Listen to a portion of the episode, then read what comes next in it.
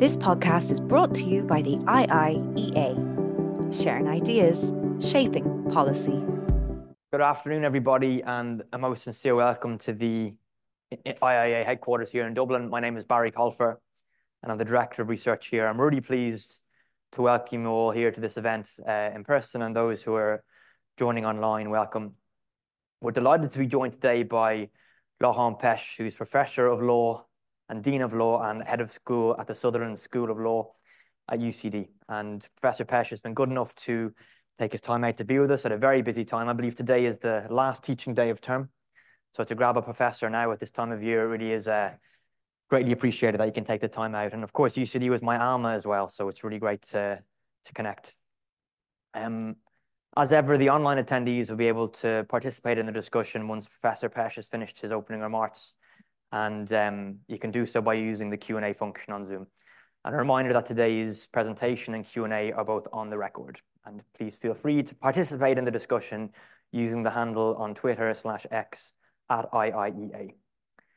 So I'm going to briefly introduce um, Professor Pech, and also, if I haven't done so already, all the discussion is on the record. Professor Pech specializes in EU public law and has lectured in a variety of subjects, including EU constitutional law, EU internal market law, EU competition law, and European human rights law. Um, apart from his role as Professor of Law at UCD, Professor Pech is a visiting Professor of Law at Bordeaux University, a Senior Research Fellow at the CEU Democracy Institute in Budapest, and the co-director of the Good Lobby Profs, where he, which he co-founded in 2021. From 2018 to 2022, uh, Professor Pech was a member of the Horizon 2020 funded four-year multidisciplinary research project on reconciling Europe with its citizens through democracy and the rule of law. He is currently a member of the editorial board of the Hague Journal of the Rule of Law, a member of the advisory board of Reclaim, a human rights NGO based in Brussels, and a member of the international advisory boards of GEM Diamant, which is another Horizon funded project, Residio, and many, many other things which I could mention. Um, is CEU still based out of Budapest? I'm incorrect to say that, right? It's been relocated, so forgive me. Thank you very much to my team for um, preparing the notes and for setting up today as well. And apart from that minor oversight regarding the CEU in um, being in Budapest, I apologize and hand over to you, Professor Pech. Thank you, everybody. Much. Uh, thank you very much. And you're actually not wrong regarding the CEU. Actually, uh, part of what I'm going to talk about today when it comes to attacks on academic freedom, but uh, there was an attempt to expel the university from Budapest, but it failed, at least um, to some extent. But all of the students have been relocated to Vienna. But the building is still left in Budapest, and we have some researchers based there, but the building is 90% empty. It shows you, actually, that's a good example of the EU acting in a too little, too late fashion, because damage had been done and damage could not be remedied by the time the Commission had won the litigation in Luxembourg. Uh, but um, I'll return to this dimension of uh, litigation to protect uh, the rule of law. Um, so today I'm going to speak for about 20, possibly a bit more, um, there is a lot to be said, sadly, about uh, the undermining of the rule of law in the EU for the past uh, 10 years. So this is not going to be an uplifting uh, talk, I'm afraid, so just bear with me. Uh, you can ask me essentially about potential solutions during the Q&A. What I'm going to do is give you an overview, at least uh, my thinking on the topic of um, the undermining of the rule of law in the EU in the past 10 years. So uh, let me begin uh, essentially by, uh, excuse me, uh, drawing your attention to possibly what is the most important uh, set of judgments from the Court of Justice regarding the rule of law. Uh, and I'm talking about the judgments issued in 2022 by the Court of Justice um, in response to two annulment actions lodged by the Polish and Hungarian governments in respect of the so-called EU rule of law conditionality regulation. Uh, if I'm being a bit too technical, uh, possibly just uh, feel free to ask me follow-up questions at the end. But I'm going to assume a fair amount of legal knowledge, possibly excessively so, but um, I'll try to keep it as simple as possible. Uh, but why is this? Uh, what are um, uh, sorry? Why am I mentioning these two judgments in today's lecture or presentation? Because some, more important than the, the two judgments uh, uh, the, the arguments raised before the Court of Justice were quite unprecedented from a rule of law point of view. For the very first time in the history of EU law, we had two EU national governments denying that the rule of law is a legal concept which can be enforced by the EU institutions. This was very unexpected, very surprising, because the rule of law has always been viewed as a legal concept in EU law, at least, which can be enforced, can be the subject of legal actions. And why is it so surprising? Because these two countries joined the EU at a time where access to the EU and continuing membership of the EU were both formally conditioned on respect with the rule of law. So they were essentially backsliding on their prior treaty commitments, not only uh, in terms of challenging the concept of the rule of law, they were essentially openly uh, acting in defiance of their treaty commitments. The two judgments uh, issued by the court in response to these two uh, legal actions uh, are worth reading in full, but it would take you, uh, it took me about a day just to read the, the, two of them, and this is what I do on a day-to-day -day basis. So it's worth it, but it would take uh, possibly an entire weekend to do so. As far as the concept of the rule of law is concerned, the two judgments are very good from my point of view, because the Court of Justice just, uh, uh, as never before, actually, not in this way, not as explicitly and not as powerfully, uh, the Court of Justice confirmed, as expected, that the rule of law is a legal concept, is a legal concept which, which can be the subject of legal actions. It does contain legally binding obligations which member states must comply with. If they don't, they can be sanctioned by EU institutions. According to the Court of Justice, and this is a, a, phrasing which is worth noting, the rule of law forms part of the very foundation of the EU and its legal order. For the very first time, the Court of Justice also used a verb which it had never used in this context before, the verb to defend. According to the Court of Justice, EU institutions have a duty, an obligation to defend the rule of law within, of course, the limits of the powers allocated to the EU by its member states. At the end of the day, it's important to remember that the EU duty to defend the rule of law is a duty given to the EU by the member states themselves. So the member states can hardly complain if the EU actually does defend the rule of law. This is the mandate it got from the member states themselves. Now, um, these judgments um, were issued in a broader, relatively, uh, I would say, from a lawyer's point of view, uh, uh, keen on uh, the rule of law as a, as a legal principle, in a relatively, I mean, not relatively, uh, very worrying context. Um, in the EU, in the past 10 years, as I will outline, we have faced, we have seen increasing authoritarian developments. So it's not simply that the rule of law was challenged by two authoritarian governments. From a conceptual point of view, we have seen a number of governments essentially engage in or implementing authoritarian policies. Um, the president of the Court of Justice himself uh, referred to authori authoritarian drifts in an article published this year in the Columbia Journal of European Law. This is the first time, as far as I know, that the sitting president of the Court of Justice of the EU, uh, President Lenaerts, referred to authoritarian developments in some EU member states, which he didn't mention for obvious reasons. This is not the first time President Lenaerts uh, essentially uh, rang the alarm, or raised the alarm rather. In 2021, in an extrajudicial intervention something which was aimed at the other EU institutions, the president uh, made an unprecedented warning or issued an unprecedented warning.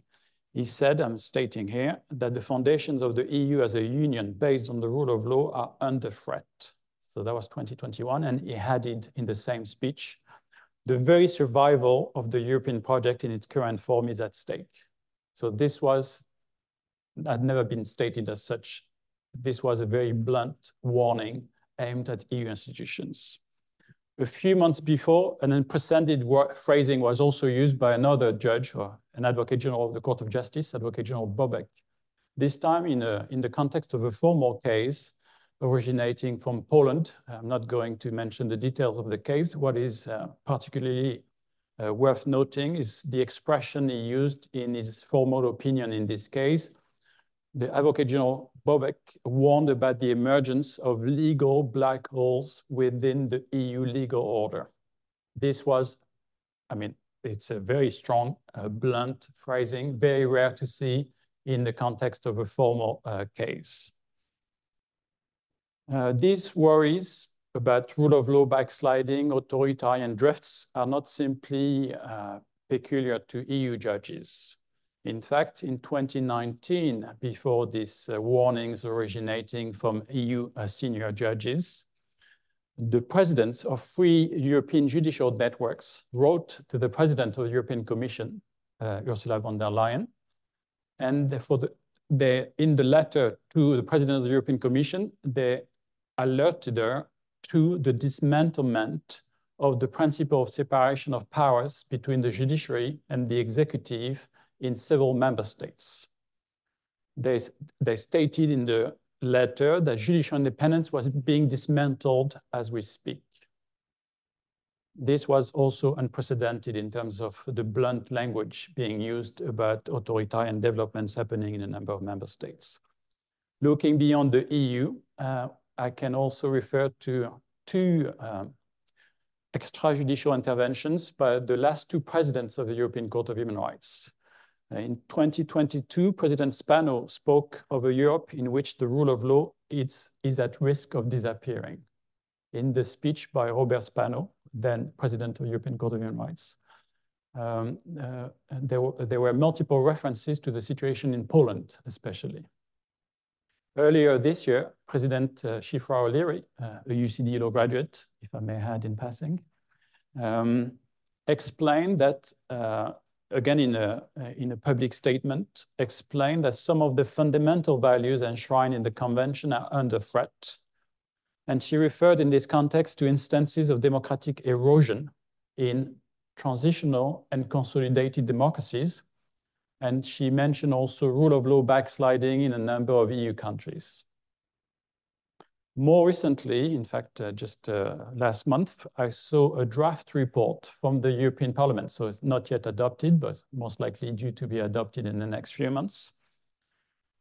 For the first time, uh, this is this is the first time I've seen uh, uh, potentially uh, so official report from the European Parliament warning about the EU possibly becoming a lawless zone due to increasing unashamed violation of EU law by some member states in a number of fields such as EU asylum law, EU sanctions law, and EU human rights law. So as you can see, uh, this is a rather bleak diagnosis, which is widely shared across many uh, judges, or in fact, I would say that's the consensual diagnosis uh, as far as I can see. Uh, from uh, the most senior judges in Europe, both within the EU and within the Council of Europe framework. The problem is that uh, these repeated warnings have been mostly ignored by the two most powerful EU institutions, and I mean here the European Commission and the Council of the EU. This is deeply problematic because uh, this is not simply the diagnosis of judges. There is now increasing evidence. If you look at multiple rule of law and democracy indexes, I'm not going to name them all, um, I don't have time, but there is accumulating evidence that democratic and rule of law backsliding in the EU is not simply gaining in intensity, but it's also spreading beyond the usual suspects, meaning Poland and Hungary. This was a bit unexpected if you take 2012 as your departing point because in 2012, not many people remember this, but the EU won the Nobel Prize, the Nobel Peace Prize for advancing and promoting human rights and democracy in the world. 10 years later, 2022, the two countries in the world which had dismantled checks and balances the most rapidly in the world were Poland and Hungary. So within the space of 10 years, the EU became a place where the EU was seen as promoting human rights to a place where democracy, human rights, and the rule of law were quickly dismantled. This process of dismantlement of checks and balances um, was so uh, intense, the breadth of it and the intensity was so uh, uh, was such uh, that in 2022, for the very first time in the history of the EU, one of the main EU political institutions, the European Parliament, describe one EU member state as no longer being a democracy. This is deeply problematical, not only for those living in this country, but also from a legal point of view, because technically, if you read the treaties, only democratically elected governments can participate to the EU's decision-making processes. We have a formal resolution of the European Parliament describing Hungary as an electoral autocracy, so no longer a democracy. And technically, if you're not a democracy, you cannot belong to the EU. I could multiply the number of examples where we have seen patterns of backsliding in other EU member states. Less, I suppose, intense, less breadth, but uh, sadly, there has been an increasing number of EU countries facing this same kind of pattern, the same type of blueprint being attempted uh, by a number of uh, elected authorities. Uh, in a recent report by uh, known as the V-Dem uh, Annual Democracy Report, six member states are identified as being subject to backsliding patterns. Taking 2019 as a departing point, uh, Greece has been identified as the, one of the worst backsliders in the world in terms of uh, dismantling democracy, human rights, and the rule of law. So if for the period 2019 2022. Uh, I could also mention the situation in Romania and Bulgaria, but essentially here there is less backsliding, simply lack of improvement, uh, even though Romania was actually subject to intense backsliding between 2019 and 2022. So as you can see, um, um, backsliding is happening in an increasing number of countries. Now, what do I mean in more concrete terms by backsliding? Essentially, I cannot really give you the full picture because it's a multifaceted uh, issue or trend or pattern. One of the most concrete manifestations and something which is actually quite new and deeply worrying for a lawyer uh, one of the most concrete manifestations uh, these days of backsliding or aka autocratization uh, is increasing non-compliance with judgments from both the Court of Justice and judgments of the European Court of Human Rights. This is quite new. It was not as bad 10 years ago. What is new as well is not simply that the judgments from both courts are openly ignored, is that in some cases, in some extreme cases, uh, the violation of the rule of law judgments of both courts are legalized under domestic law by local authorities. So it's not simply that uh, they're violating without telling anyone about it. They're actually formalizing the violation and argue, just to give you a, an example, that uh, they do not have to recognize rule of law judgments from European courts as binding because it would allegedly not be compatible with their understanding of their country's constitutional identity. That's one of the regular arguments you can hear now. So the concept of constitutional identity is being misused by those violating the rule of law. You can add more countries, sadly, if you look at the violation of uh, judgments from both courts beyond the area of the rule of law. But I'm only focusing on rule of law judgments from both courts because essentially this is a systemic dimension once the independent courts have been dismantled, then you can essentially transform your country into a soft dictatorship without any constraints. So this is why lawyers tend to focus on the rule of law because essentially that's a safety net in every democratic system. You remove the rule of law, then the safety net is gone. I have also mentioned, I'm also focusing on violation of judgments from both the Luxembourg and the Strasbourg courts, but usually those violating judgments from both courts also disregard or violate judgments from domestic courts. So, and they tend to, what they tend to do as well is while they're violating domestic judgments, they're also attempting to replace lawful judges with what I have described. Uh, it's, it's, not a very nice expression, but I think there's no better way to describe uh, them as fake judges or kangaroo courts even though I'm telling you about uh, non-compliance with judgments, um, uh, rule of law backsliding actually goes beyond simply attacks on judges and courts, either in a formal way or in informal way. In fact, uh, what we have seen is that those undermining or engaged in autocratization processes they tend to also target very quickly not only judges, but also prosecutors, uh, lawyers, academics, civil society groups, and journalists and media organizations. Once they have targeted or bullied into submission these groups, then what they tend to do is capture, organize the capture of all the regulatory bodies, including electoral bodies. The, the, the long-term aim is to neutralize, to make sure that by the time you have elections in the relevant country, they're no longer fair. So essentially, the electoral framework has been structurally rigged. So it's impossible to lose the next elections. This is why rule of law backsliding has to happen at a very fast uh, pace. You want to make sure that you have captured the system by the time uh, elections have to take place. This is also taking place usually in a context where the ruling party or the ruling coalition of the relevant country uh, will attempt to misappropriate a, a state and EU funding with the view of creating a local oligarchy and they're using the support of this oligarchy essentially to maintain what is de facto an autocratic uh, system of government.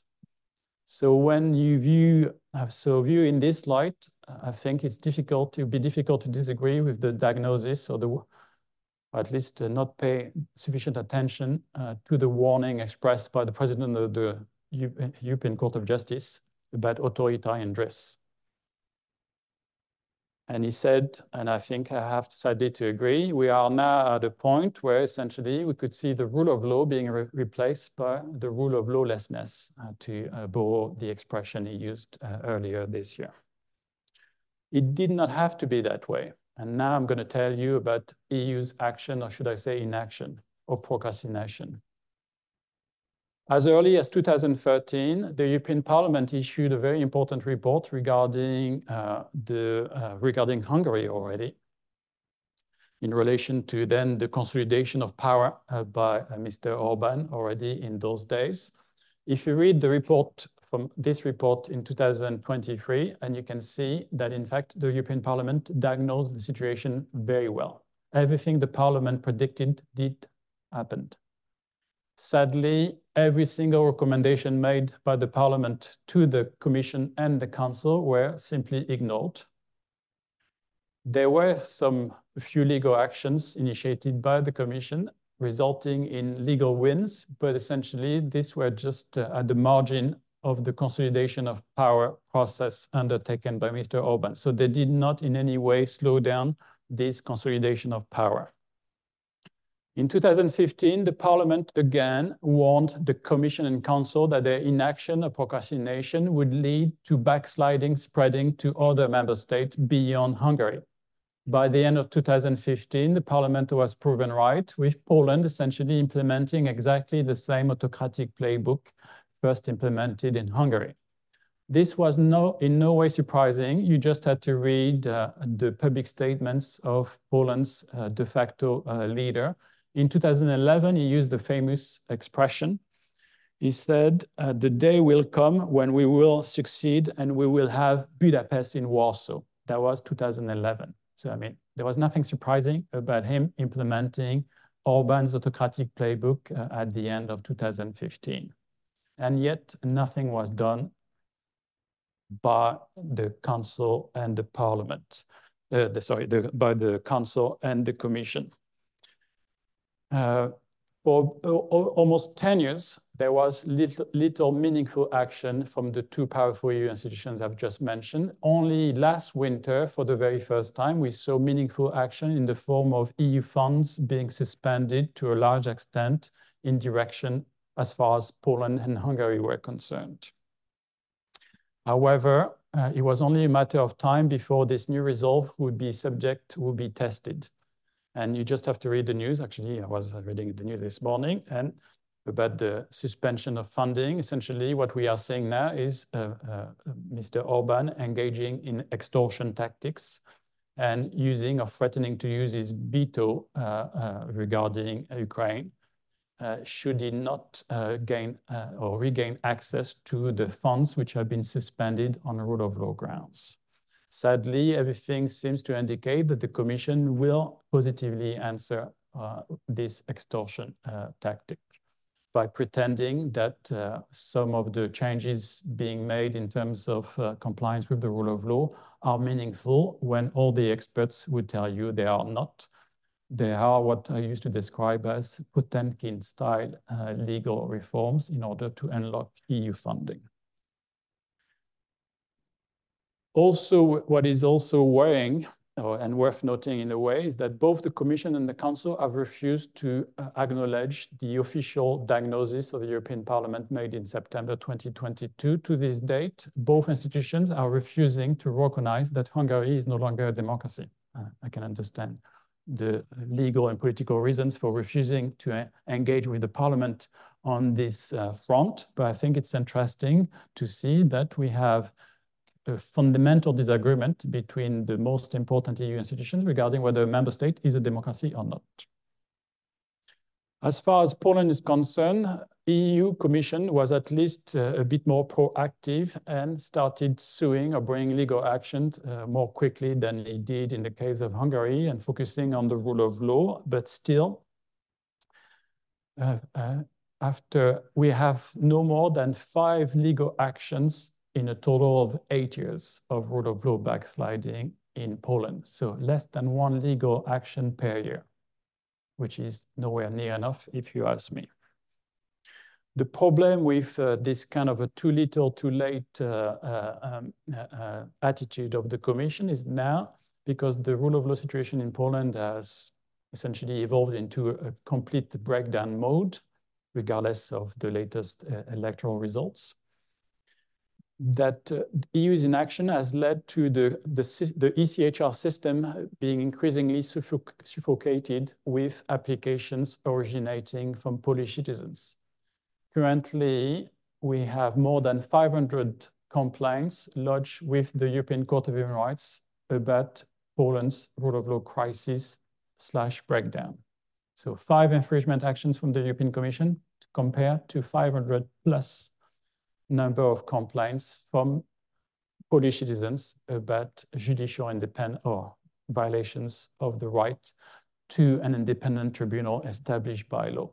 And 500 is actually uh, the conservative estimate. In fact, if you include all the complaints where judicial independence related matters are raised in the context of Poland, you can easily go beyond a thousand.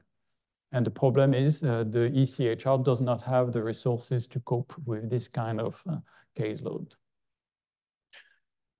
The inaction is problematic not only because it has knock-on impact beyond the EU institutional framework, but it has also, and possibly from a more in a, from a more general perspective, this has undermined the credibility and authority of the EU as a rule of law-based organization.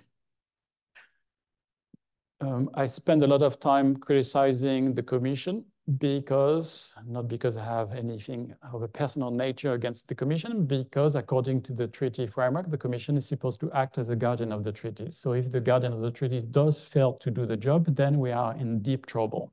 And sadly, uh, I have to remind everyone perhaps of some inconvenient facts as regards the current Commission despite the rhetoric coming from this commission about the importance of the rule of law and the importance of defending the rule of law when the rule of law is under systemic threat. This is the first commission ever in the history of the EU to have been sued by the European Parliament for failing to act in a rule of law context. The only commission uh, whose procrastination on the rule of law front led the national parliament, the Dutch parliament, to ask the Dutch government to bring legal action to defend the rule of law in Poland. Never seen before. The only commission to have been sued not once, but soon twice by associations of judges for disregarding or ignoring violations of rule of law judgments of the Court of Justice and at the Strasbourg Court. Uh, full disclosure, uh, uh, I'm involved in both types of these two types of litigation. The second litigation, by the way, is not official yet, but I'm telling you it's happening in the next. The application has been lodged with the court by uh, uh, judges from another country than Poland. The country I'm talking about is uh, Romania. So it'll be in the news. So I'm giving you some breaking news or confidential news. This is the first time the commission, not once, but twice, sued by judges, national judges. I mean, think about it for a minute. And the guardian of the rule of law is being sued by the national guardians of the rule of law.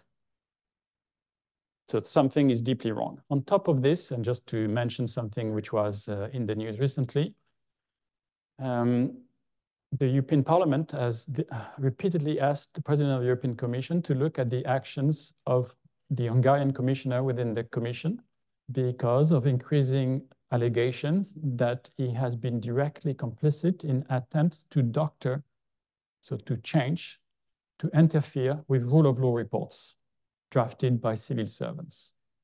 So this is professional misconduct of the highest importance. The parliament has asked for the president of the commission to take actions. No action was taken. And I could go on and on. In fact, I have seen also something I had never seen before, uh, misleading information being provided to the European Parliament by the Commission. We have seen the Commission also disregarding the case law of the Court of Justice for political reasons or reasons of a geopolitical nature. So essentially, the situation is quite dire. And sadly, it gets even worse when you look beyond Poland and Hungary to the extent that what I'm seeing and what is something new as well is that there is increasingly a more no nonchalant attitude towards breaking the rule of law on an ad hoc basis, even in consolidated democracies.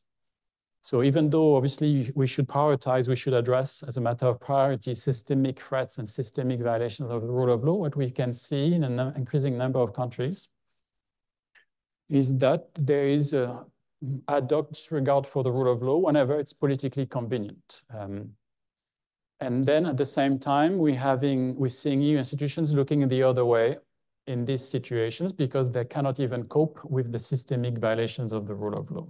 So just to give you a concrete example, just think, or if you have not heard, just look at what's happening in relation to this uh, spyware Pegasus scandal. Nothing's been done. Um, and I, I could go on and on. And EU institutions themselves increasingly, essentially, uh, tend to set aside rule of law concerns whenever politically convenient uh, for short-term uh, political problems. There was an interesting editorial in the Verfassungs, uh, in a German legal blog uh, last week. And I thought the phrasing used by the author of this editorial was spot on. So let me just uh, cite from this editorial. The author mentioned that the laws regulating and restraining role appears to be viewed increasingly as an obstacle to good government and not a necessary and indispensable ingredient thereof. So an increasing number of uh, national governments are seem to be inclined of viewing the rule of law as something annoying rather than a legitimate constraint on the exercise of public power. This is a very deeply troubling trend, which is quite new as well. This is also particularly unhealthy because it does provide cover to those engaged in the systemic undermining of the rule of law because they can say, look at what's happening in Brussels, Berlin, Paris, Madrid, Rome. If they can get away with rule of law violations, why are you seeking to enforce the rule of law against us? So then it gives a bit credence to the double standard argument. But to return to the specific EU dimension, and to conclude, because I think my time is up, what is particularly striking, if I had to summarize all of my talk in one sentence, is the gap between the rule of law rhetoric and the lack of rule of law enforcement at the EU level. In 2022, the President of the European Commission spoke of the Commission's duty and most noble role to protect the rule of law. Yet the reality is strikingly different. The same person who said it is our most noble role to protect the rule of law, has been sued not once, but twice for violating, disregarding the rule of law judgments of the Court of Justice. Now, maybe these two uh, legal actions have no foundations, but I could go on in terms of examples uh, showing a lack of consistency and a lack of urgency when it comes to manifest violations of the rule of law in EU member states, which are not leading to any sort of enforcement action. Now, the, co the Commission and the Council's uh, willingness to treat the rule of law as a bargaining chip or pretend that the rule of law is complied with, or pretend that the previous systemic violations have been remedied when they are not, for mostly reasons of political expediency. Now, this is a clear and present danger to the credibility and authority of the EU as a union based on the rule of law, but it can also have dramatic uh, practical consequences on the day-to-day -day functioning of the EU as a, as a legal order because the EU legal order is premised on a number of principles such as mutual trust and mutual recognition. And we cannot have mutual trust and mutual recognition if the union stops being a union of democracies based on the rule of law. And currently, we have at least one member state, which is no longer a democracy, which is an electoral autocracy, according to the European Parliament itself. This is bound to create unsustainable pressures on the functioning of the EU legal order and you only ignore this danger at your own peril. So thank you. This podcast is brought to you by the IIEA, sharing ideas, shaping policy.